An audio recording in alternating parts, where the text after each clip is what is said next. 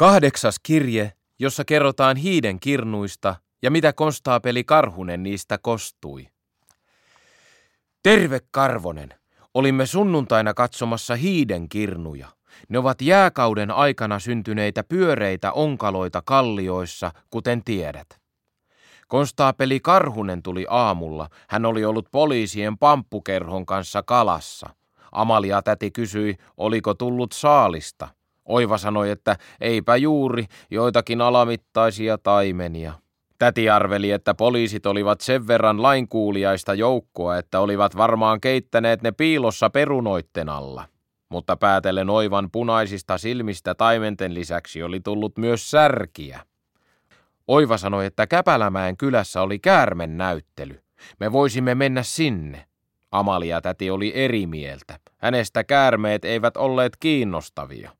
Hän oli ajatellut, että menisimme piknikille Mukulan vakan hiidenkirnuille.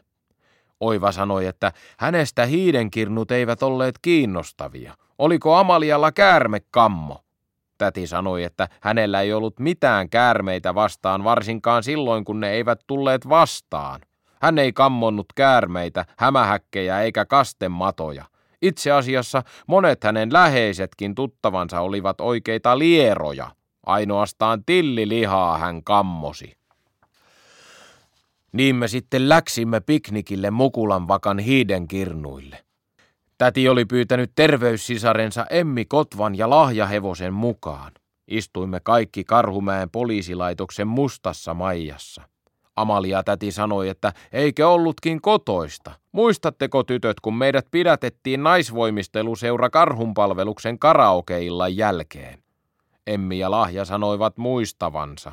Onneksi silloin poliisilaitoksella sattui olemaan avoimien ovien päivä, niin että he pääsivät aika nopeasti pois putkasta.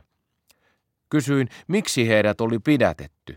Oiva Karhunen sanoi, että julkisen esivallan halventamisesta. Amalia täti kertoi, että joku naapuri oli valittanut heidän karaoke-laulustaan ja Oiva oli tullut paikalle. Hän oli sanonut, että nyt naiset hiljaa, tai hän pidättää koko laulukuoron, johon sinä sanoit, että pidätä jos kykenet, oiva murahti. Ei pitäisi epäillä poliisin pidätyskykyä. Tulimme Mukulan vakan hiidenkirnujen parkkipaikalle. Siellä oli pöytä ja penkit. Päätettiin, että syötäisiin eväät vasta kun olimme käyneet katsomassa kirnuja. Konstaapeli Karhunen sanoi, että niistäpä hän ei paljon kostuisi. Suuremman hiidenkirnun nimi oli Peikon piilo. Se oli kahdeksan metriä halkaisijaltaan ja saman verran syvä. Toinen vähän pienempi kirnu oli nimeltään Peikkomuorin mortteli. Sen syvyyttä ei kerrottu, mutta aika syvältä sekin näytti. Sekin kirnu oli täynnä vettä. Konstaapeli Karhunen sanoi, että pitäisi mitata kirnun syvyys aivan vain huvin vuoksi, koska kerran oltiin huviretkellä. Kun Oiva läksi etsimään sopivaa mittapuuta metsästä, Amalia täti kysyi, arvasimmeko kuinka tässä kävisi. Minä sanoin, että Oiva putoaisi kirnuun. Konstaapeli Karhunen tuli metsästä mukanaan pitkä riuku. Hän kiipesi suoja-aidan sisäpuolelle ja työnsi riuun veteen.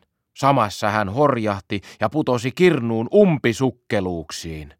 Kun hän nousi pintaan, täti kysyi, olivatko takakäpälät ulottuneet pohjaan.